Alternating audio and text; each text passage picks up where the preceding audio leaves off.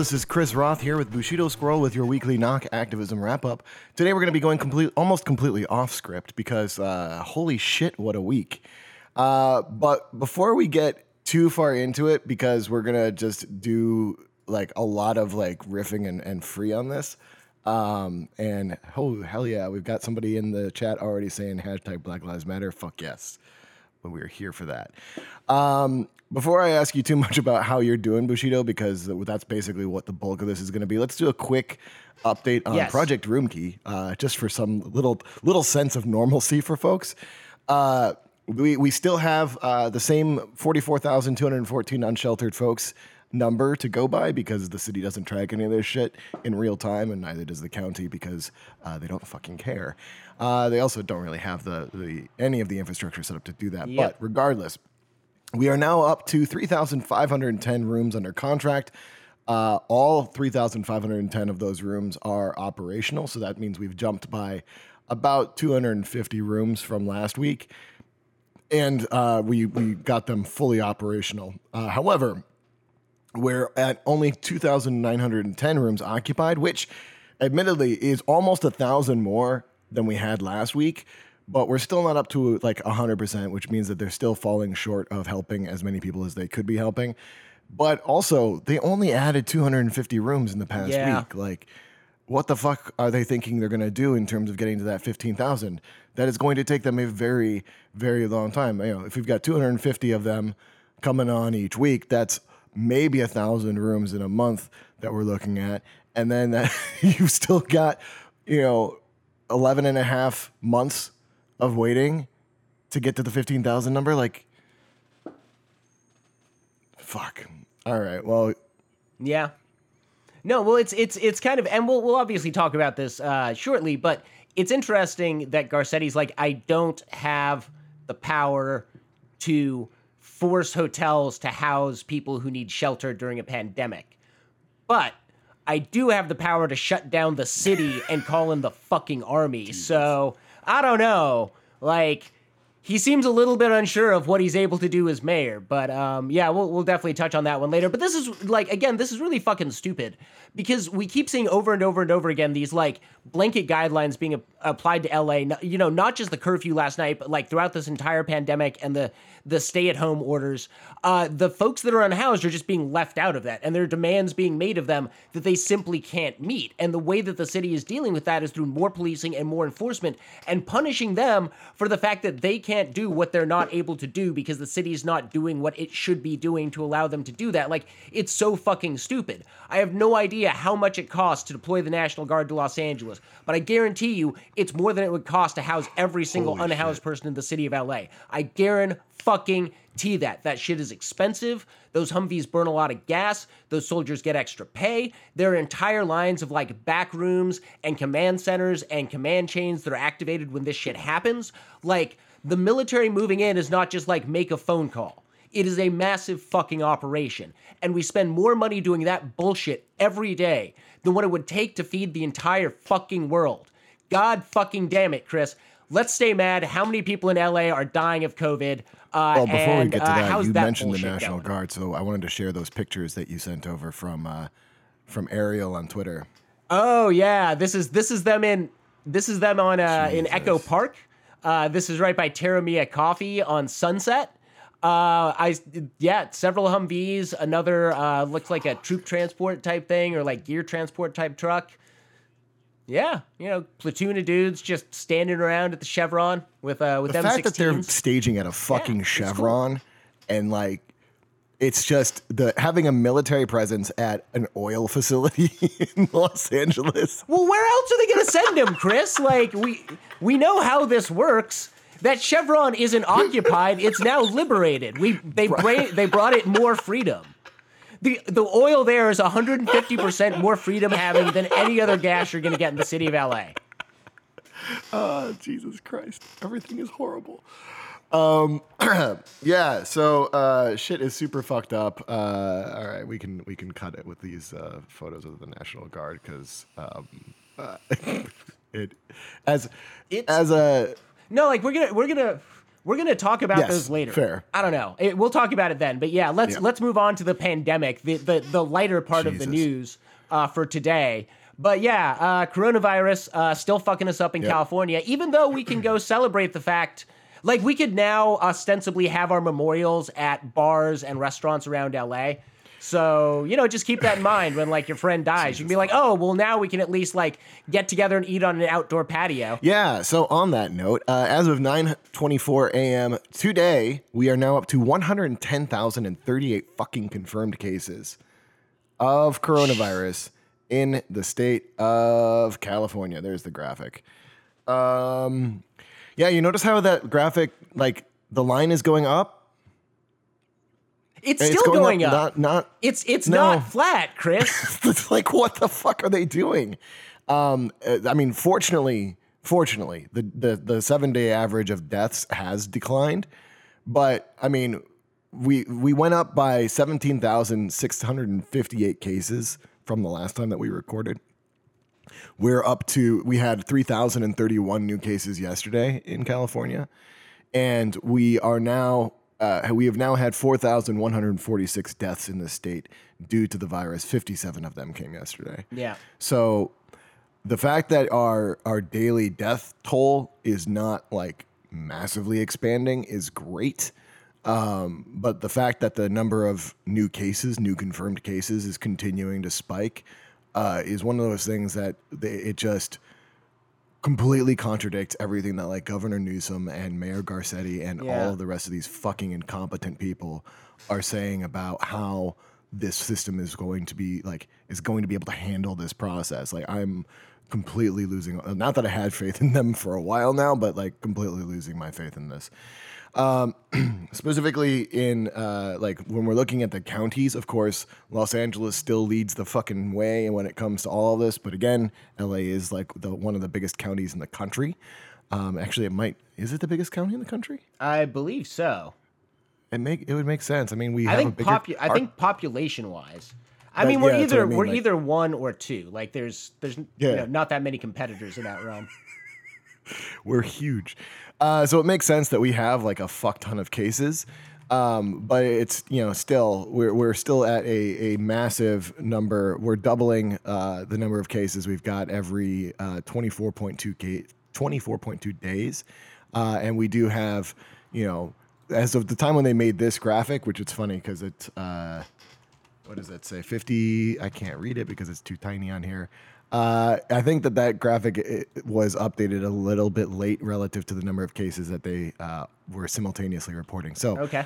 when it looks at LA County, we're at 55,746 cases, uh, confirmed cases of COVID 19 in LA. Again, 934 this morning is the time of that stat. Uh, 2,061 new cases yesterday in LA County. Shit. And yet we're and we're ready to open. Yeah. Well, and Fucking and what? and also, you know, it's going to be really hard to track new cases now that Garcetti has closed the testing centers because we apparently need to be punished like petulant children. So that's, you know, that's that's super exciting and um yeah, thank you Mayor Boy. Thank you for, you know, in the middle of a fucking pandemic taking away people's ability to get tested and seek appropriate care. Like Yeah, what a fucking asshole. yeah. Uh, that's that's so. This is eleven thousand six hundred twenty-five new cases since we last recorded. Uh, we're at um, oh shit, two. So is it? Yeah, two thousand three hundred thirty-nine deaths uh, in the county of Los Angeles total. Uh, we had forty-five more yesterday.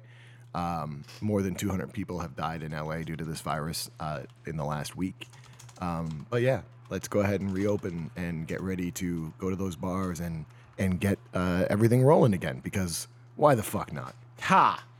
Yeah, um, it's interesting too because like there's no regulation on this. It's all honor system. It's all like the establishments and the restaurants and the bars. They all are deciding what level of this they're going to enforce and uh, you know observe, uh, which is kind of scary, right? Because we know that like restaurants are famous for never cutting corners um, and never attempting to get away with you know things that potentially put customers' lives in danger. Uh, so yeah, it's definitely good that like our food our food supply chain like every year is getting more and more less secure you know? Um i get it to make like a, a big stupid analogy but you know i'm just gonna go there. You know the, the theory that rome uh, fell because people really fell in love with like lead stuff and like especially lead jewelry and just gave themselves lead poisoning over decades or sorry over like generations yeah, yeah. to the point where like they couldn't run a functioning society. And i don't know. I mean it seems like running a functioning society requires a stable and safe food chain um, especially for a population of this size and of this concentration. So yeah these are all good developments chris. They all make me they all make me feel real happy you know don't want to i Yeah, definitely don't want to liberate a nordstrom's Yeah, so um, I I think that we we've done enough on like these these statistics for the time being. Um, shit's been fucking wild. Yeah. so Uh, set the stage for us yesterday. You and I were uh, both at this rally at Pan Pacific Park, but just go ahead and like uh, Yeah. let let uh, fill us in on like up to when we left for the march. Well, I mean, I think we should actually probably start even further back, like with Wednesday. Okay. Yeah. Right. No. Fair enough. Yeah. Oh shit. Yeah, God. so- no. It's there's so much shit, Chris. God, that a was fucking Wednesday. week, yo. Oh Jesus Christ. That was just four days ago. oh my God. All right, kick us off. All right. so on Wednesday, when we were preparing to do the live show for Ground Game Live, uh, we actually had Baba Akili from Black Lives Matter scheduled as a guest. So we were paying attention to like what was going on. I had been on a call with folks from BLM earlier in the day, um, coordinating stuff around the People's Budget LA and all that jazz because uh, we still we're still watching Mayor Garcetti. Fuck you. We know what you're doing, and we are going to make you pay for this, you shitbag. Uh, that being said, uh, we had uh, we knew we knew that there was uh, basically Black Lives Matter had decided to redo their um, like go back to doing the the uh, the the holding the space in front of the Hall of Justice uh, for families of victims of state violence. As they had been doing this is this is like a weekly rally that had been held a, a weekly moment of of holding space for these families in front of Jackie Lacey's office demanding that Jackie Lacey do her fucking job or quit and prosecute killer cops you know saying the names of the of the victims of uh, LAPD and of LA Sheriff's Department uh, this is a thing that we we you know we had had to move away from a physical presence because of COVID-19 um, and everyone had been getting to the point where we were uh, doing these as as a digital uh, situation, and it was, you know, that had become the new normal. But then, uh, in the light of George Floyd being brutally murdered by a fucking cop uh, this but, week, But and, and also, I you know, it's not just the murder of George Floyd. Like I do want to, I do want to, you know, kind of caveat this Yeah, and yeah, be yeah. like, his his death is not unique, which is you know fucked up and something I'm not going to like comment on right now. But a lot of what's driving this is the feedback loop of people seeing others demonstrating and protesting and rising up, and them being met with repression and oppression that we can't accept. And that's Yep. what's really unique about this. In other times, like when we've seen Ferguson, when we've seen other uprisings, what we haven't seen is this exponential drive toward for for other people in their own local communities to get involved with the same level of intensity. And that's that's one thing that's kind of uh, crazy about how quickly this has spread um, to the point where it sounds like other countries are also seeing some civil disobedience shit. rising up in solidarity with this because you know what happens in the US like we're a small part of the world's population when it comes down to it. And it's really fucked up how the global north is sort of the center of like our discourse and our world history and the languages we speak and all of that. But that being said, what happens in the US when a city like Minneapolis burns, when a city like New York burns, when a city like Los Angeles burns, that's something the rest of the world sees and feels on a different level. Like our cultural hegemony is a weird thing that we see across the globe, but it also means Mm-hmm. that what we do here reverberates larger than what we what other countries can do sometimes. And like that's one reason we have to keep the pressure up is the people in other countries, the people in other regions, the people in other parts of the world that are thinking about how they want to unfuck this world as well need to see us Yeah. taking that lead because ultimately we're the institution that's fucking them over. Like we're the folks that Yeah. need to get out of the way. So like with that in mind, like helping us get the fuck out of the way is like an ethical obligation.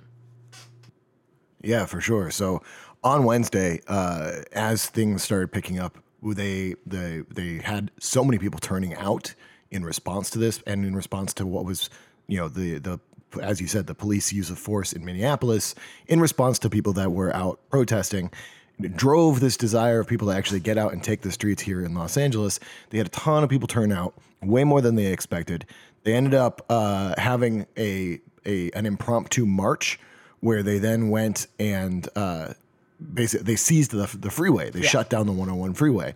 And that was when we saw a CHP cruiser plow through the fucking crowd because they approached the crowd, drove up to the people, and then when people like stood in front of the cop car and were blocking him, he then started rolling forward. At which point, people are like, "What the fuck are you doing? Stop doing this!" and start slapping Yeah. the car. And then he's like, "Oh shit, my life is under threat." Slams on the gas and just starts rolling forward, accelerating forward into people's bodies.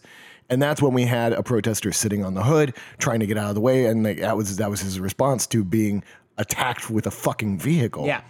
And then getting thrown to the side of the of the road and, and having his face all smashed up. Well, and he Like- the, that was the thing. It was like the guy was on the hood, and then he wanted to get off as the police officer accelerated, which makes a lot of do? sense. But like the cop Yeah. didn't slow down to let him off. The cop could have stopped and let him get off the hood. Like it. Yeah, he would- It would have been fine, but instead he like put that kid's life at risk. And then uh, we are fortunate that like folks that have training in this sort of stuff were present. Like folks Yes. that we know and work with were there to render aid. And ultimately, it sounds like the kid is like physically going to be okay. He's apparently been slapped with charges. Like he was arrested at the hospital um, the the day after.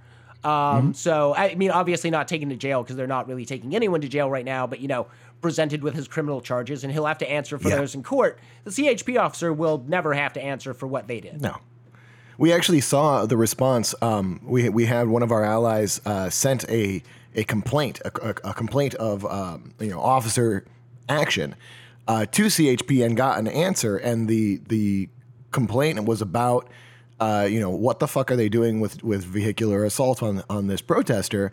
And basically, the CHP was like, nope.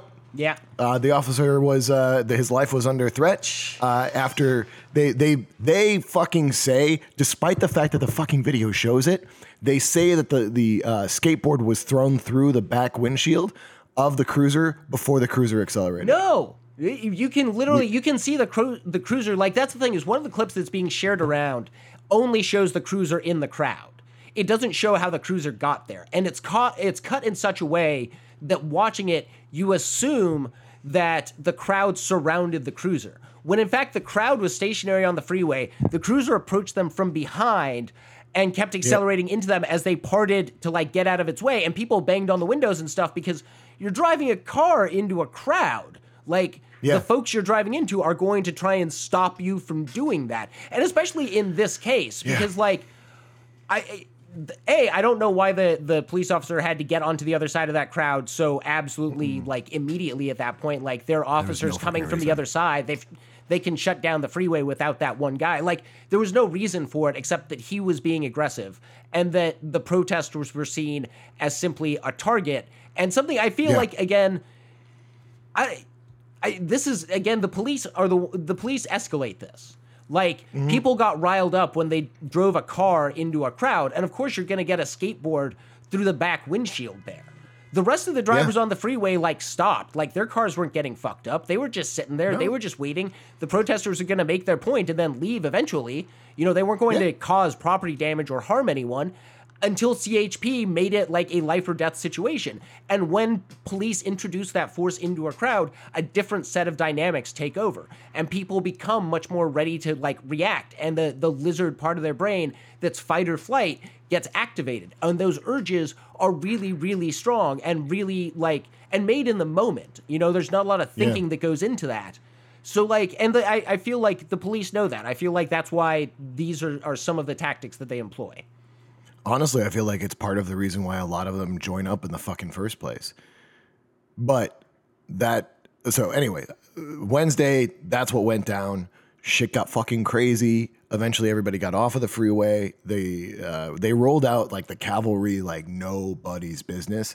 Seeing some of those videos of uh, all of just like fucking troop transports full of LAPD officers and marching out there in their riot gear. Like the number of people that came out, there were easily like hundreds of cops for what at that point was like 50 protesters. Yeah. And so, like, the LAPD sets the tone for this. LAPD escalates, CHP escalates. All of these law enforcement agencies start getting together. They freak out. They don't know what to do. They then, all they know how to do is escalate. They don't have any fucking comprehension of de escalation. And so they get out there and they do this. People eventually start going home. They're just like milling around on Wednesday night. Uh, and every, the, nothing, nothing too serious happened after the uh, the CHP incident on Wednesday, fortunately. Um, and then on wait, was that that was all on Wednesday? So then Thursday night, shit started going off. Friday night, shit started going off even more.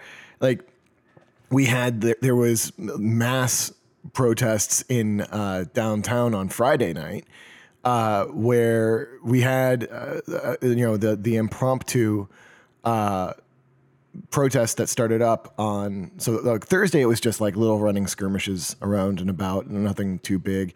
Uh, there was like video from some people in downtown of uh, like seven or eight cruisers in a row screaming down the street after some folks had run around and had smashed up some windows in front of a Starbucks. Nothing major uh, other than that. And then on Friday night, things like severely escalated, and we had crowds that were uh, seizing the freeways. Again, we had the 110 got shut down both directions. People were taking over all of that. Uh, there was a massive crowd that ended up working its way back up towards City Hall. Um, and once they were at City Hall, then they ended up marching down Spring Street. And once they got pushed down Spring Street, and the cops were literally like one of our uh, one of our uh, journalists from Knock, uh, John Motter, was there trying to film the action and and and record it. Yeah. and he was holding up his uh, the his Nikon and or his uh, his Canon DSLR, and as he was taking pictures with the camera in his hands, he got fucking smashed across the the arm by a baton, and like has No, he some got- pretty got- significant welts. No, he got hit with a rubber bullet there. Oh, he did. Yeah, Oh, so shit. that was he. Yeah, he was that was telling he was telling me no that he was standing there taking photos and the cops targeted him and they shot at him three times and like the first two like hit the ground and ricocheted away, but the third one caught him in the arm there, so he had to like take shots with his left hand all night, which is kind of hard on most DSLRs. They're they're not generally designed for lefties. Uh, No, so yeah, and then uh, Ashley caught a baton to the head. Uh, That's- that's right, Yeah, yeah. when when the cops uh, set up a skirmish line, their tactic is to clear the area, and that means just swinging a baton at like anyone. Um, and I'll talk about what that looked like for me yesterday uh, when we get to, to yesterday. But yeah, the the action uh, that was Thursday night was pretty. Ca- that was. Wait, Wasn't that Friday night? Oh, it was Friday Yeah, was- night. You're was right. Friday You're right. night, It was yeah. Friday Thursday night. night Yeah. was our, our ground game Yeah. meeting. It was actually relatively tame. No, but the Friday Um, the Friday night ac- action was pretty spontaneous and uncoordinated. I don't think we actually know who planned it or called for it to get together. But um, you know, the Wednesday action came out of a, a Black Lives Matter vigil, like we were saying. The Friday action was a bit of a mystery, but it grew very quickly. Like Yeah, when people saw it happening, they moved in. And at one point, LAPD had said that they uh, shut down access to downtown, uh, but it doesn't sound like that was completely true. Uh, No. it- people were driving around. People were still able to get in and get out. Um, the trains were not letting people off at certain stops, like Pershing Square, Seventh and Metro. So you had to go outside of like the actual protest zone to be able to make your way into that part of downtown. It just meant having to walk further. Um, but that that was the day that had uh, the protesters that got um, that initially started over on Grand um, on the backside of the Biltmore, and then they ended up getting pushed down uh, Fifth over to Pershing Square, and that was when we saw some uh, one of the cops. Uh, had his red mist descend upon him, and he decided to start uh, trying to rough up folks in the crowd, and he got surrounded and started getting the shit beaten out of him. that was a weird scene because like the cops tried to snatch just one protester but the they didn't do it in the right way. Like that one Yep. cop is not supposed to chase someone out into a crowd. Um, and he did it anyways. Like he was so gung-ho that he found himself out like way off the line and literally surrounded by protesters who were able to stop the arrest and de-arrest the, the person that was being uh, detained. Uh, and then the the cop tried to charge back in and keep fighting and an undercover clearly came out to grab him and take him back and walk him back to the police line. Um, because that's like that's the thing with the cops is you know they're working on a perimeter basis. So they want to stay within their own safety zone. And that generally includes you know maybe six feet out like as far as you can step and grab someone is about as far away from the line as they want to get. So like one of the things to do is just not be within that distance to stay away from them because they generally don't like charging out by themselves. Um, that's Yes. that's a dangerous proposition for them Yeah, yeah. I mean, and and that that undercover pulling him back in, and then like being behind the police lines. It's like, oh yeah, no, that Yeah. guy's definitely undercover. Well, I think at that Anyway. point, I think at that point, he just had to give up the idea that he was going to keep being undercover because, like, Yes. he like he had to rescue his idiot friend.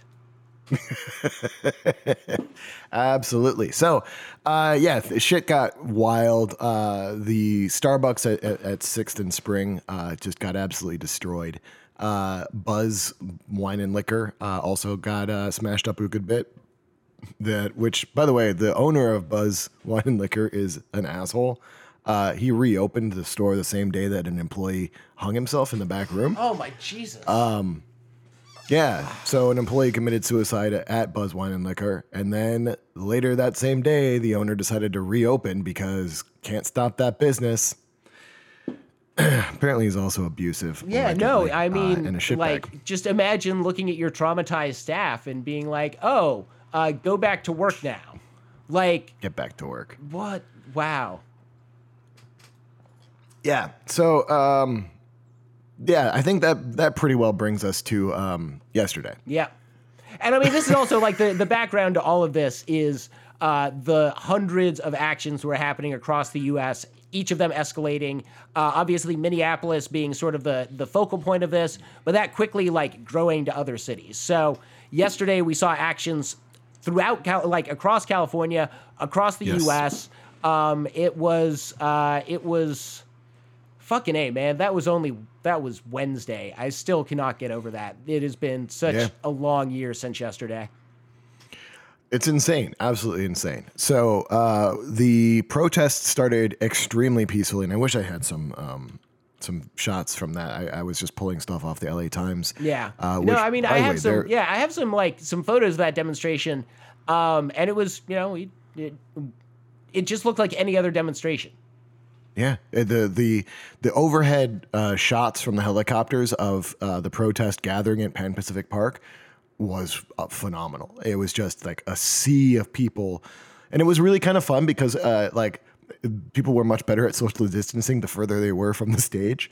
Um, but Yeah. as people got closer to the stage, they got less good at social distancing, uh, and they were able to like. But there was this just spectacular shot um, of of the crowds gathering, and uh, it was uh, truly inspirational to hear Melina uh, getting to be heard in front of all those people, and you know having uh, complete control of what that situation was. Uh, Pastor Cue was there. Uh, we had Patrisse Cullors was there. Uh, Kendrick from uh, Build Power was there. Like all these people were there speaking uh, to this crowd, and uh, there was lots of chanting of "fuck the police," uh, "defund the police," "prosecute killer cops." Uh, honestly, it was amazing to be there. I mean, I And- I, I I heard an estimate that uh, the crowd size was about fifteen thousand. Um, I haven't seen that confirmed, but that's that's what I heard for like the the peak attendance, which it was there were a lot of people there. Like it was huge. Yeah.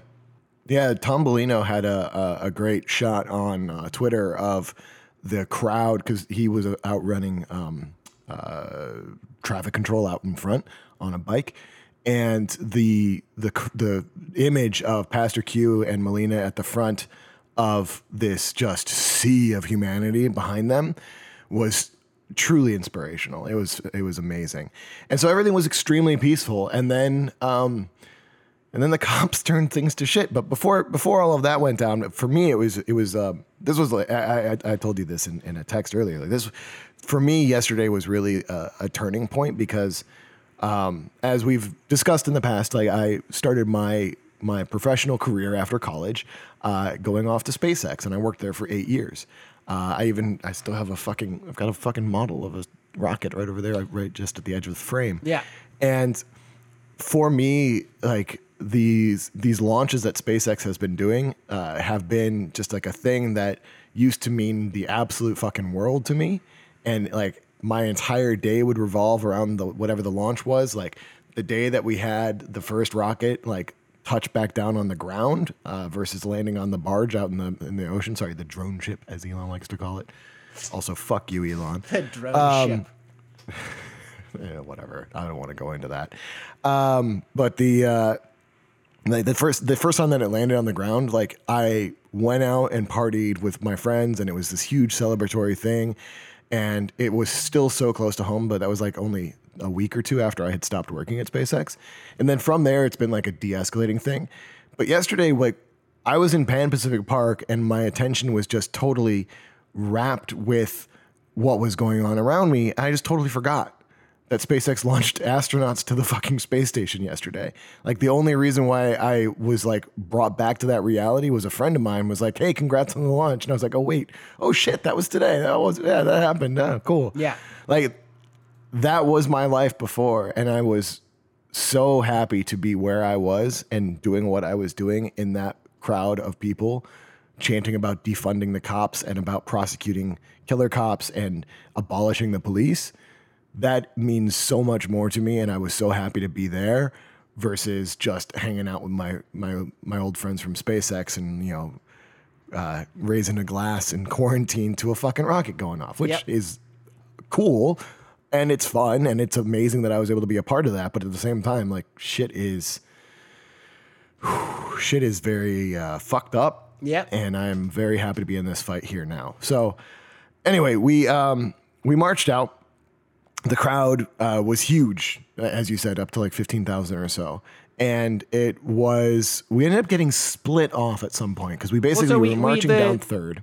Yeah, and that was just the route was just heading directly west on third. Um, so I was, we were in like the front-ish half of the crowd, so we made our way all the way to La Cienega, uh, and then we doubled back, um, tried to get to Fairfax because some people stopped there and there were speeches happening, and like part of the the march decided to take that intersection.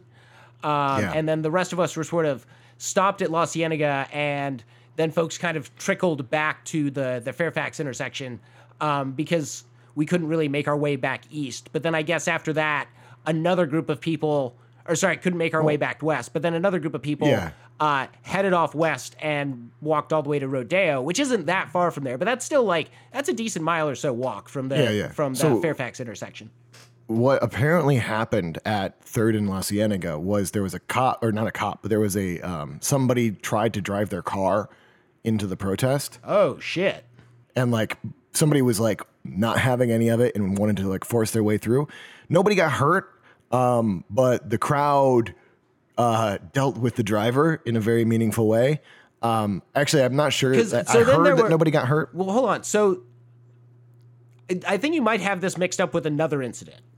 No, no, there's there Th- were two. that happened twice. Okay, cool. Because I was there for another one. I just wanted to make sure. Yeah, I was there for the second one too, uh, and that one was horrific. Yeah, we'll get to that. Um, But the one the one that happened at Third and La Cienega, uh, that was why there was the the ambulance that came through the crowd. Like everyone parted, which was amazing to see. Like everyone, we shout on a megaphone like, "Hey, ambulance coming through!" And then everybody just parts and spread to the Yeah. sides of the street. And then as soon as the ambulance was through, right back into the middle of the street.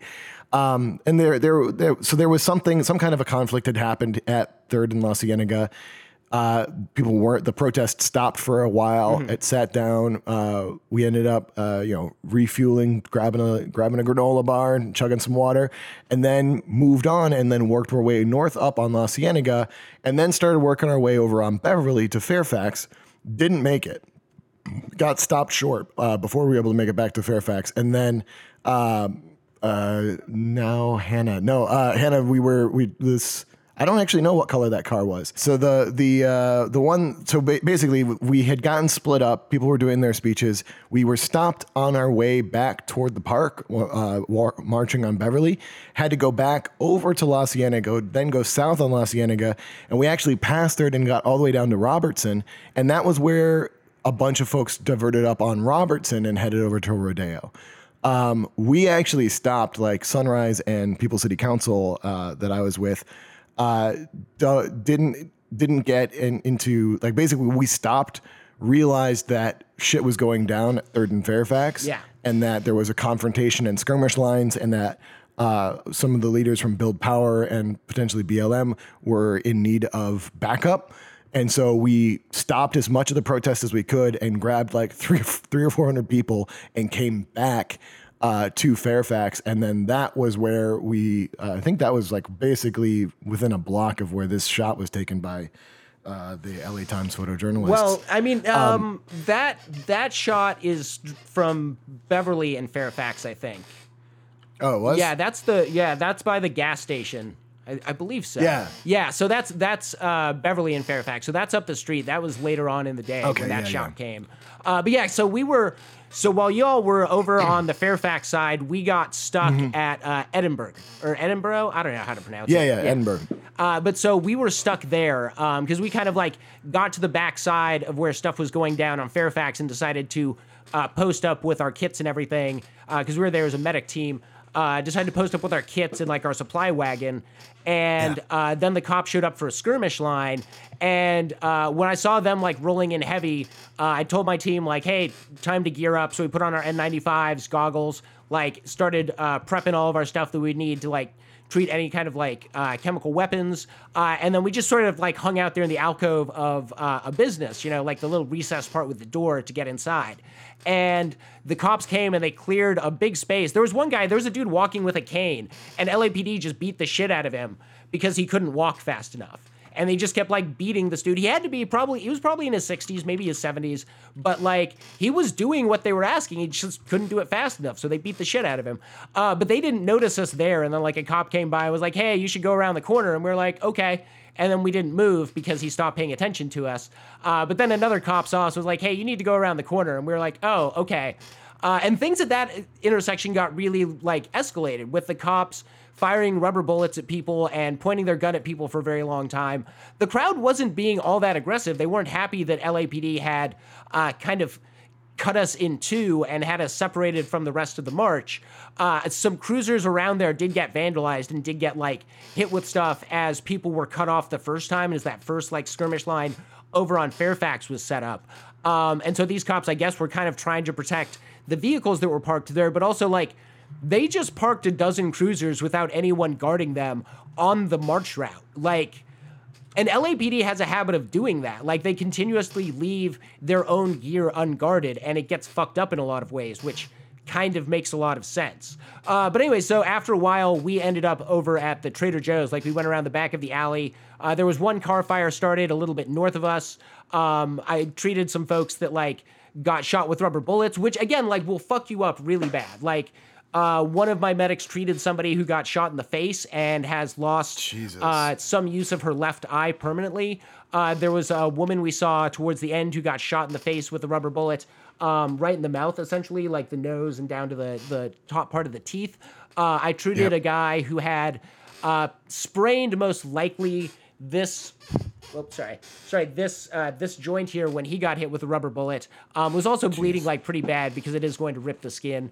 Uh, treated a guy who got shot in the hands because like at one point, uh, this like young black guy was getting uh, the non-lethal gun, like like the green shotgun-looking thing, pointed at him, and this like white guy just like jumped in front and you know told the cop like you're gonna shoot me first, and then the cop did. Like the cop shot him like three times. Um, and one of them caught him on the hand and basically like broke his finger, fucked up his thumb a bunch. So I just like splinted his finger and like told him to keep it straight and get to the next level of care as quickly as he could. Um, and yeah, it, it from there things did not get better. And I do want to say, like at this point in the day, we're talking that it's like 2:30, 3 p.m. The march started like the the um the rally at the park started at 12 and then the march started around 1 and then it took us about an hour to make our way to La Cienega and then sort of back to this area. And that's when the cops really began escalating. And now at this point no looting had occurred.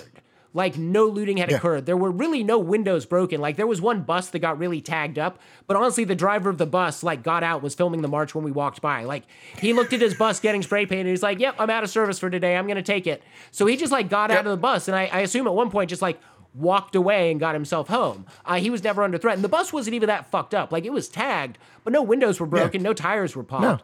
Um, there was People a lot just, of and yeah. people stood up on top of it and Yeah. used it as like uh, a, a, demonstration point. You can Yeah, actually, but there's I've got a, a- video that we're, we're going to play in a minute, and Yeah. you can actually see that bus. But there was a lot of tagging going on, but there was nothing being broken.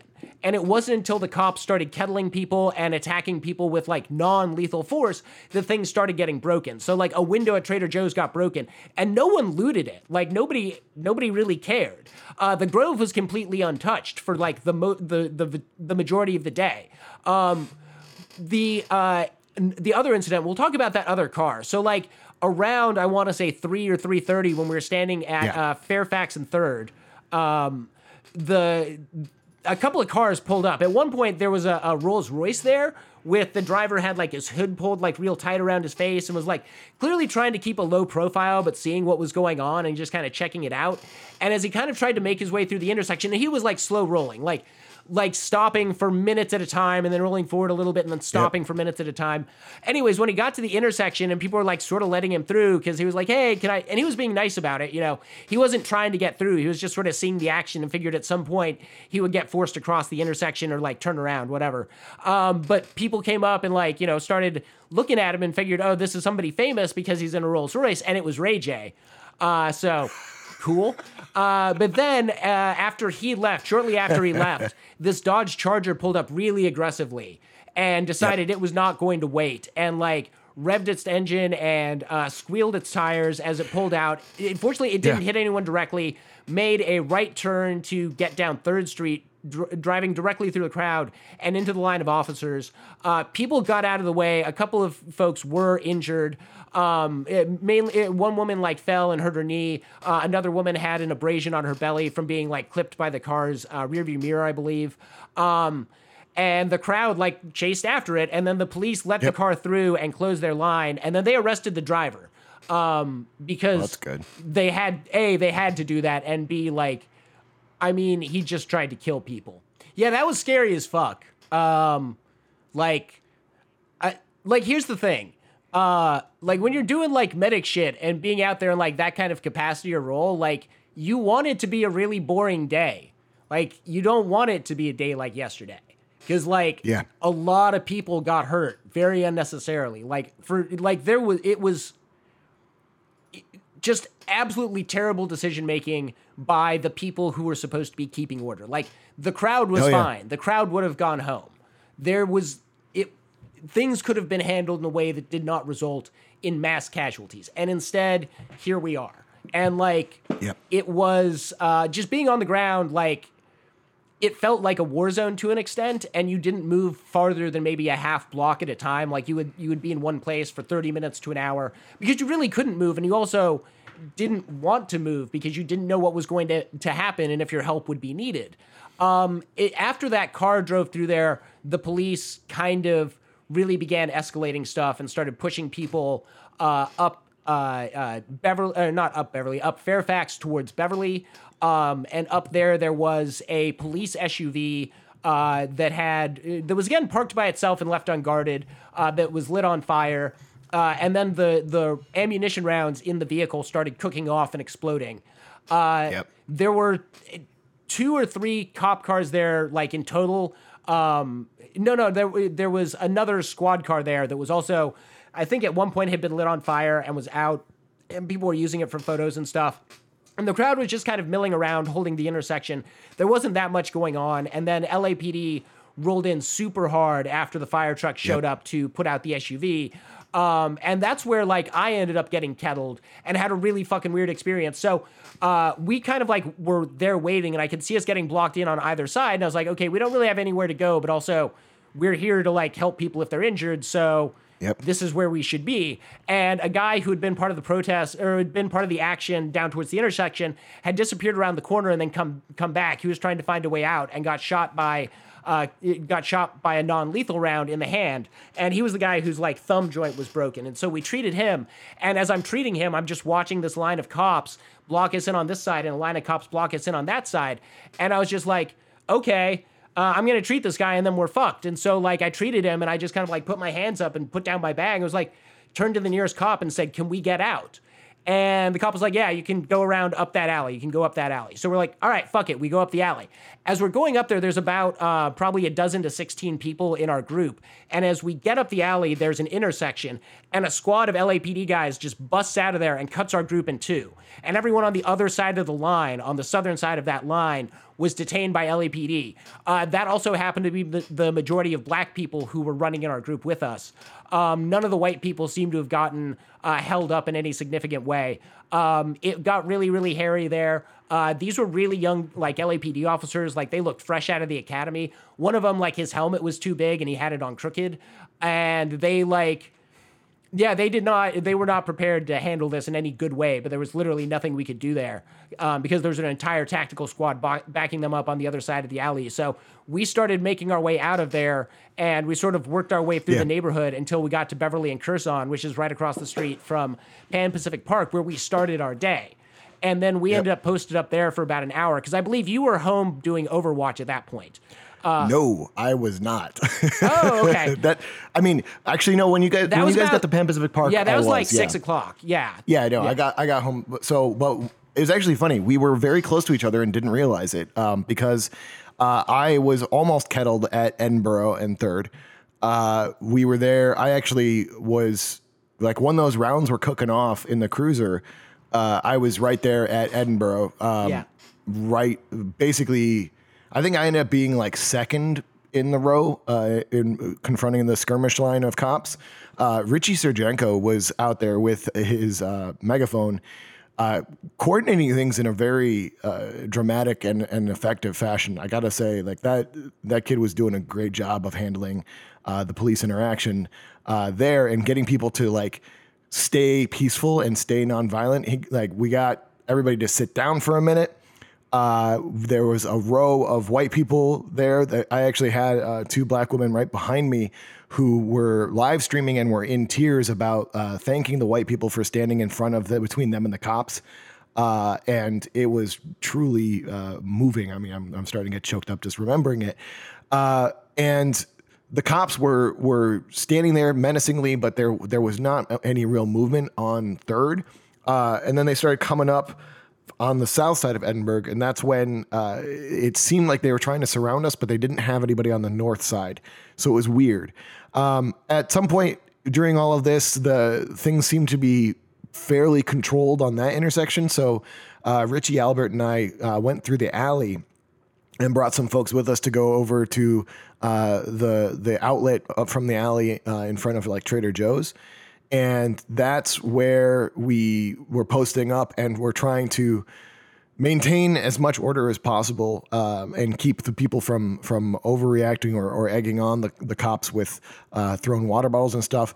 Uh, Richie kept pointing out to folks that the people who were instigating this stuff were not welcome and were most likely undercover cops. Yeah. And was shouting this out on his megaphone very, very loudly. And the cops were very much paying attention to him. Well, but And, also uh, I will say Richie has also led a lot of protests at Mayor Garcetti's house. Yes. Like he is Yes. definitely a known quantity to LAPD. Oh, yeah. He- he's often in a leadership position. He was there at the at the 110 or the yeah the the 110 um, when they shut down the the no the shut down the 101. The 101. Yeah, Yeah, yeah. he was there when that happened. Um, so it's one thing that becomes kind of problematic in these situations when you're doing something like being a leader or somebody who's any sort of a leadership role is the cops do want to target you because they do Yep. want to take you off the board because not only does it like stop you from being able to do your job but it also uh, makes the situation twitchier. People get afraid that they're going to get get caught up. People are uh, if there's no leadership around, crowds tend to do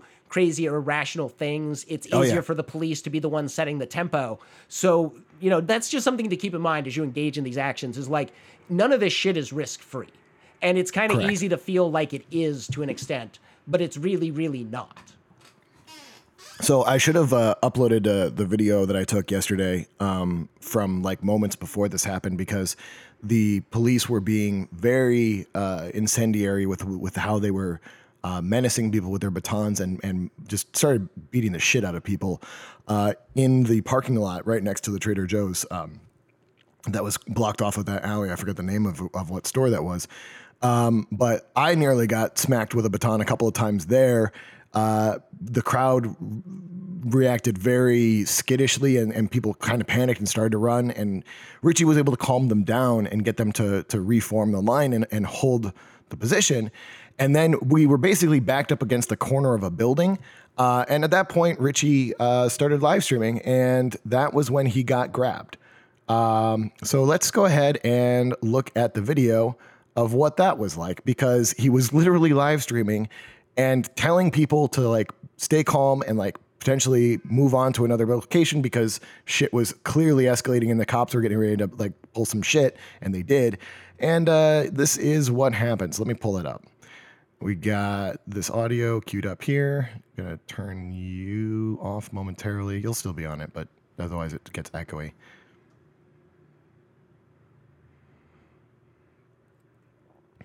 Wish I could make it louder.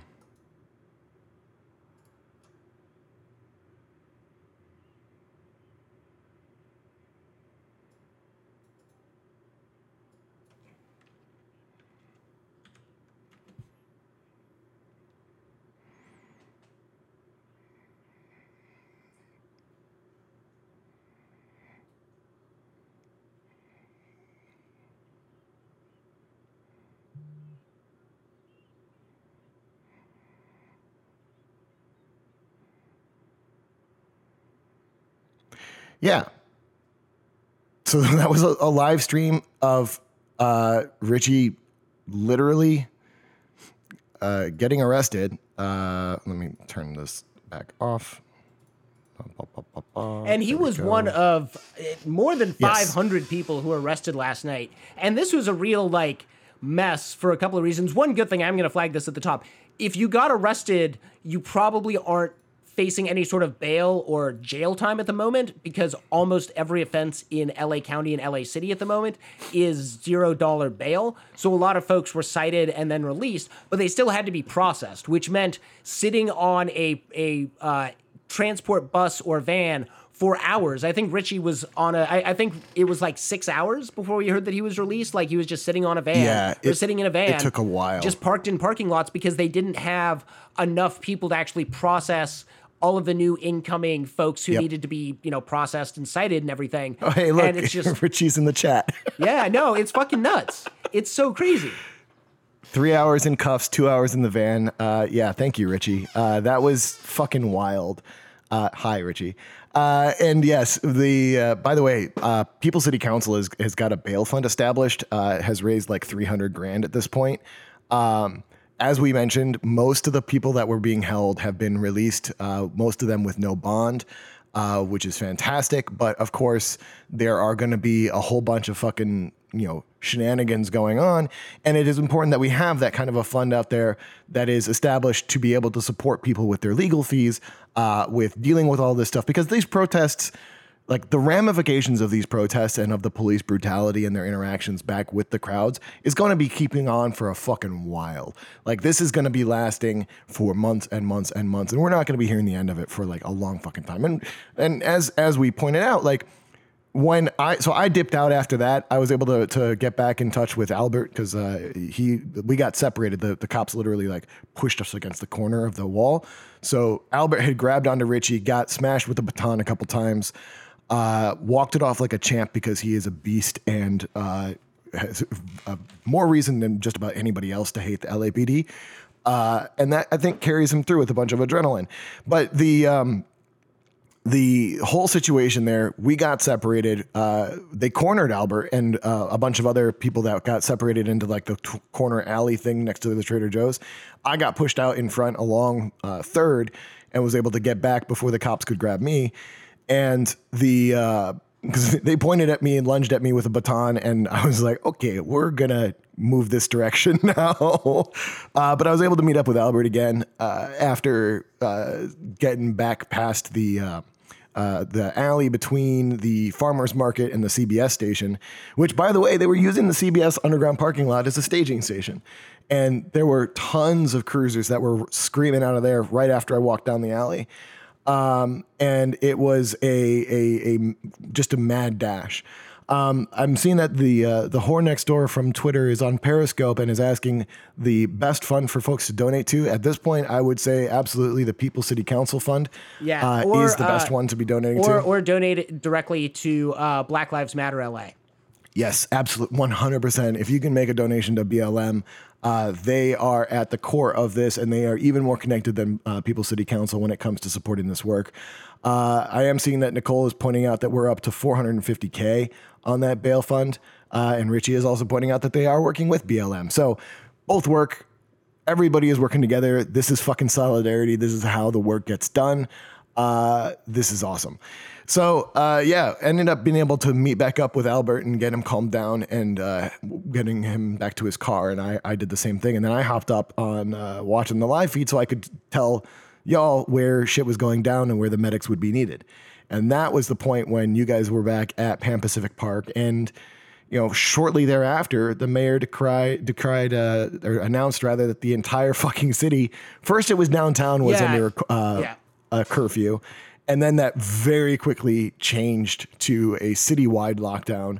Uh, and uh, Paul Koretz was being spectacularly shitty on Twitter. Yep. Uh, No, but I was I was gonna say, you know, so it, I was uh, when we were there towards the end at like Pan Pacific Park, or at least for the the end of my um, kind of my shift, because after you know seven almost eight hours on our feet in the sun, plus like starting our day before that, like we had to get up early and prep all our bags and Yeah. make sure we have Oh, yeah. everything. So you know, I I started Y'all my day around like seven in the morning, and so by like seven in the evening, I was fucking tired um, and we were looking for an opportunity to leave. But we every time we were like, okay, you know, let's let's go ahead and, and peace out. We'd see another tear gas volley from LACSO and decide, okay, we've got to stay for a bit.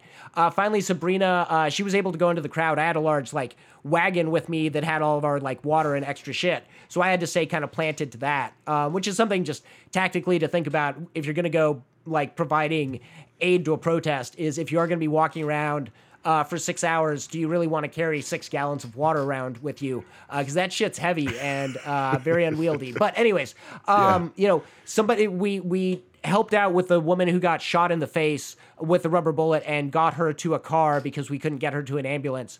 Um, and then I pieced out for a minute to go to my friend's house to like chill out. Um, and uh, this is actually a happy story. Um, my buddy was also at the action, like that's how I knew to go to his place. Uh, and he like when I was sitting in his house, he's like he pulls up, he's like, "Hey, I need your help real quick," and he's got a kitten in his car.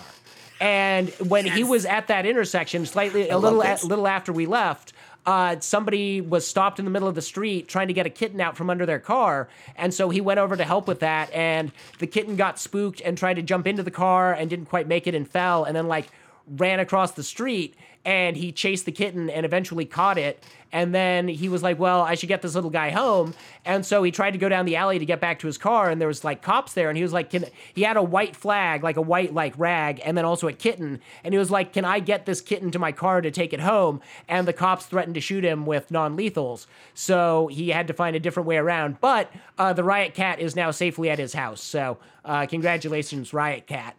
Uh, from there, though, things like deteriorated pretty much on every level. Um, downtown uh, saw a lot of violence, uh, uh, mainly coming from the cops. A lot of store windows smashed. A lot of stuff got liberated. Uh, the the action around um, the kind of Grove area shifted to Melrose and kind of went down Melrose. I know when I was finally driving home at around 9 p.m., I saw a prisoner transport bus and an LAPD cruiser uh, screaming down Beverly towards Melrose. And I tried turning on Melrose, and it was basically all jammed up at like La Brea. Like you just could not get down Melrose. Um, so I like diverted a different way to get home. But things went pretty late, and then it sounds like the National Guard showed up in downtown sometime around midnight last night. Uh, Oh, yeah. No word on no word on whether there will be a curfew tonight. I have a feeling that there will be, um, and it's gonna. Like this isn't over by a long shot. Like this isn't going to be the National Guard shows up today, and this is the the last large mobilization that we see, um, especially with what's happening just across the nation. Um, Yep. it- it- So I posted a picture of uh, Riot Cat, by the way. Yeah. Uh, Very and cute. Everyone is is very much appreciating Riot Cat. Yeah, but so that Uh, was- Riot Cat is safe and sound. But so that was good. But I think all in all, you know, yesterday's actions all across the city um, were escalated in a way that they didn't need to be. Um, at the same time, like I'm not going to shed a fucking tear for Nordstrom's. Like fuck them. Um, but there's there's a way in which this revolution, this uprising, should be directed and like can be working um, politically to be effective and to make real systemic change. Because getting people with bigger guns called out to stop you is sort of a good sign of progress, but also a Pyrrhic victory. Um, because at, at some point they switched to, to live ammunition. So we have to be understanding of the fact that, like, yes, this kind of righteous anger is very useful, but there has to be a larger project here to get us to liberation. You know, it, this isn't a boss fight in a video game. You know, beating the U.S. Marine Corps doesn't get us to liberation. Um, but at the same time, we need to keep this pressure up and we need to keep each other safe. Uh, but it's just something to be thinking about about what you're doing in your own life and how you're talking to people that might be radical, might not be radicalized, might not be political at this point. Talking to people who see what's going on and explaining to them why ideologically this is a fight that we need to win and that we're right on because we know that we are. Like Yep. we know that a world without cops and without jails is better. We know that a world in which the National Guard, a bunch of like regular people who put on a uniform and gain the magical ability to murder you if told to do so, isn't something that builds us a better world or is a good use of our resources. Like being out in the street and demanding shit is what we have to be doing. But we also have to be demanding that electorally. We have to be demanding it socially. We have to be unionizing. We have to be unionizing our schools. We have to be forming organizations and tenants organizations and tenants unions because ultimately the way you beat a homogenized hierarchical power is with a distributed network where power doesn't rest with any one group of people and isn't greater or lesser depending on where you are. That's ultimately the system that we need to have and that's how we can get away from this sort of the the the kind of system that puts a cop with a gun on his hip in front of a Nordstrom's because you know four hundred dollar jeans are worth murdering you for. Yeah. I mean, downtown it got wild. We had uh, there were there were calls going out on the on the radio for all the everyone who works for the LAPD or any law enforcement agency was being called in. We had a ton of Hawthorne PD cruisers rolling around uh, doing loops in downtown. And they have a very weird, different siren that adds a whole other layer of spookiness. They've got a lot Yeah. more bass. And so it carries in this very like dystopian like horror sci-fi horror movie situation like it feels more like it's just it's just deeper and scarier than than than what we're used to hearing with LAPD. Um, apparently, they some uh, some folks decided to liberate some cash from the chase uh, across the street from me. Yeah, they- so they- we ended up They burned a chase in La Mesa. Wow. Yeah, so we had uh, we ended up with like 20 cruisers parked in front of my building and around it on the side streets and uh, side streets downtown. Nothing's a fucking side street. Um, and the, the so yeah, they were just like just stationed up in front of my building and around us for a while, but uh, that did not stop the liberation of a whole lot of sneakers from uh, Foot Action and a couple of other shoe stores that had been popping up on Broadway.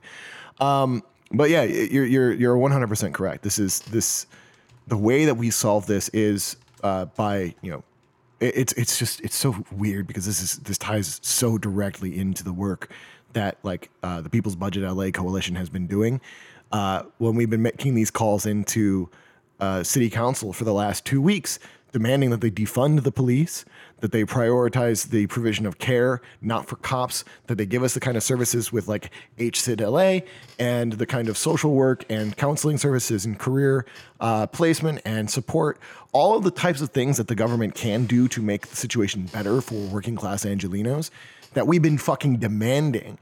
And then they go out and like the mayor suggests a 54% increase, or sorry, allocates 54% of the budget. Oh, sirens are out. Shit's going down again. Um, yep, that's that's yay. Yeah. Uh, but so the uh, yes. So the mayor doesn't fucking care about working class Angelenos. He's only able to respond to uh, the uprising of the of the citizenry to uh, come out and and just you know smash it down with a baton, pull out the bigger the bigger guns, bring in the National Guard, and smash this down as best he can. And the thing is that they're they have bigger guns, but there are more of us Yeah. and it doesn't matter like they, they are going to like the reason why these protests are popping off all across the fucking country is because when you meet a popular uprising with an overwhelming show of force you're either going to completely quell this and turn it into a completely uh, despotic regime, or you're going to see the, the the the populace rising up and saying, "No, we've had a f- we've had enough of this bullshit. We're not going to fucking take it anymore." Yeah. and that is what you've been seeing across the country. The footage out of like the the stuff going on in New York City is just absolutely unbelievable. As bad as our cops are here in LA, and they are fucking awful. The New York Police Department is truly terrifying. Like people were walking down the streets and you saw cops just like randomly just being like, yeah, Yeah. pepper spray right in the face. You're walking away, don't fucking care. Yeah. Like running up behind people and smashing them with a billy club. Like dr- the there's a, a a scene with an SUV, like a cop SUV, which they of course they supercharge those fucking engines. Pulls up to a barricade with people behind it and is sitting there and sitting there and sitting there and is just like, fuck it, guns it, and plows a full car length into the crowd. Had to have run people over with that thing. Had to have injured so many people just because they fucking can. There was no reason why that car had to go forward. There was no reason why that car had to be interacting with the crowd at all. Like, this is absurd. We have had this militarization of the police in this country for decades now. We have had this like this pr- the fucking military to police pipeline for gear, for SWAT bullshit. Like wasn't L- LA was the first place where they implemented SWAT? Yeah. Right? They and that like turned into a thing that Hollywood glorified and was like, yeah, these like fucking superheroes. It's like, no they were the people that were harassing working class Angelenos, black and brown folks in LA from helicopters. Like originally they brought in helicopters here to do traffic policing. And then, you know, within a decade, they had people firing guns out of helicopters at people on the streets in LA. They used these helicopters during the 92 uprising. They use them now. It is unbelievable. This is why the work of organizations like BLM, like Stop LAPD Spying, all of these organizations that are focused on the abolition of the fucking police are so very core to all of this work. And that is the only way we're going to be able to move forward and create a better world for ourselves is when we end the fucking violence of the state against black and brown communities. This policing is rooted in fucking systemic racism. It came out of the fucking slave patrols in the South. That is what we have. That is what we still have today. The 13th Amendment codified all this shit into law, legalizing slavery, and it's been that way ever fucking since. Nothing has changed. People need to be rising up and getting fucking mad at them. Uh, needing to calm Yeah. down a little bit. Yeah, no, I was gonna say that's a. I think that's a, a good note to end on. I, I don't think we have a whole lot more to add after that to, to this subject. Jesus. But uh, whatever comes in this uh, following week, uh, be safe out there, y'all. Um, we will catch you on the flip side of the week. Um, Yep. yeah, take care of yourself. you take wanna- care of your comrades. Absolutely. And if you want to tune in uh, to join us, I'm we're probably gonna we're gonna try to do a live show again this week, is assuming that we can. Yep. Uh, where what whatever we end up doing, we're gonna figure out a way to make this work. We're gonna get our Twitch set up with people to be able to do on the ground reporting. We're gonna figure out how that shit works. Uh, if any of our comrades want to reach out and are at an action and they want us to be putting them up on this, hit me up. You can find me on Twitter. You can find Uh, Bushido on Twitter. You can find Ground Game on Twitter.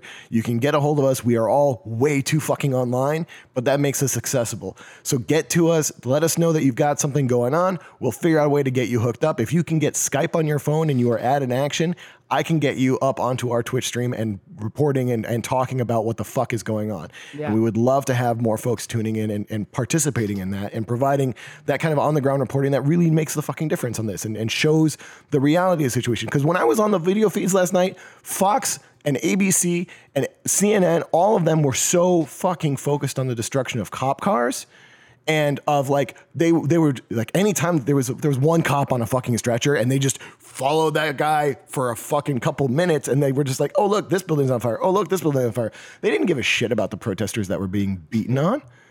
So getting that on the ground reporting is something that we want and we will help make happen. Just tune in with us, pop off, join us for all the stuff that we're doing.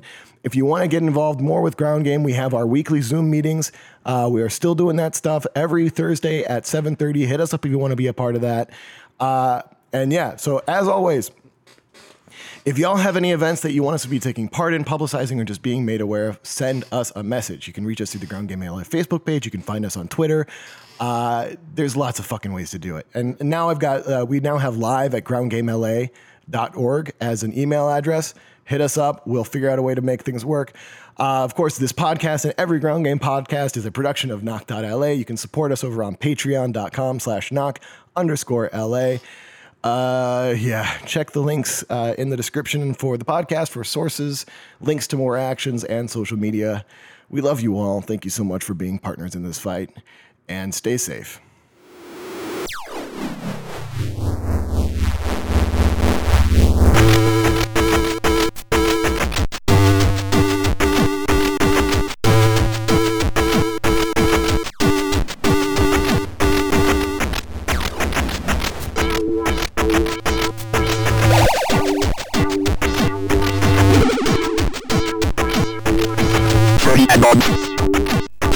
Thirty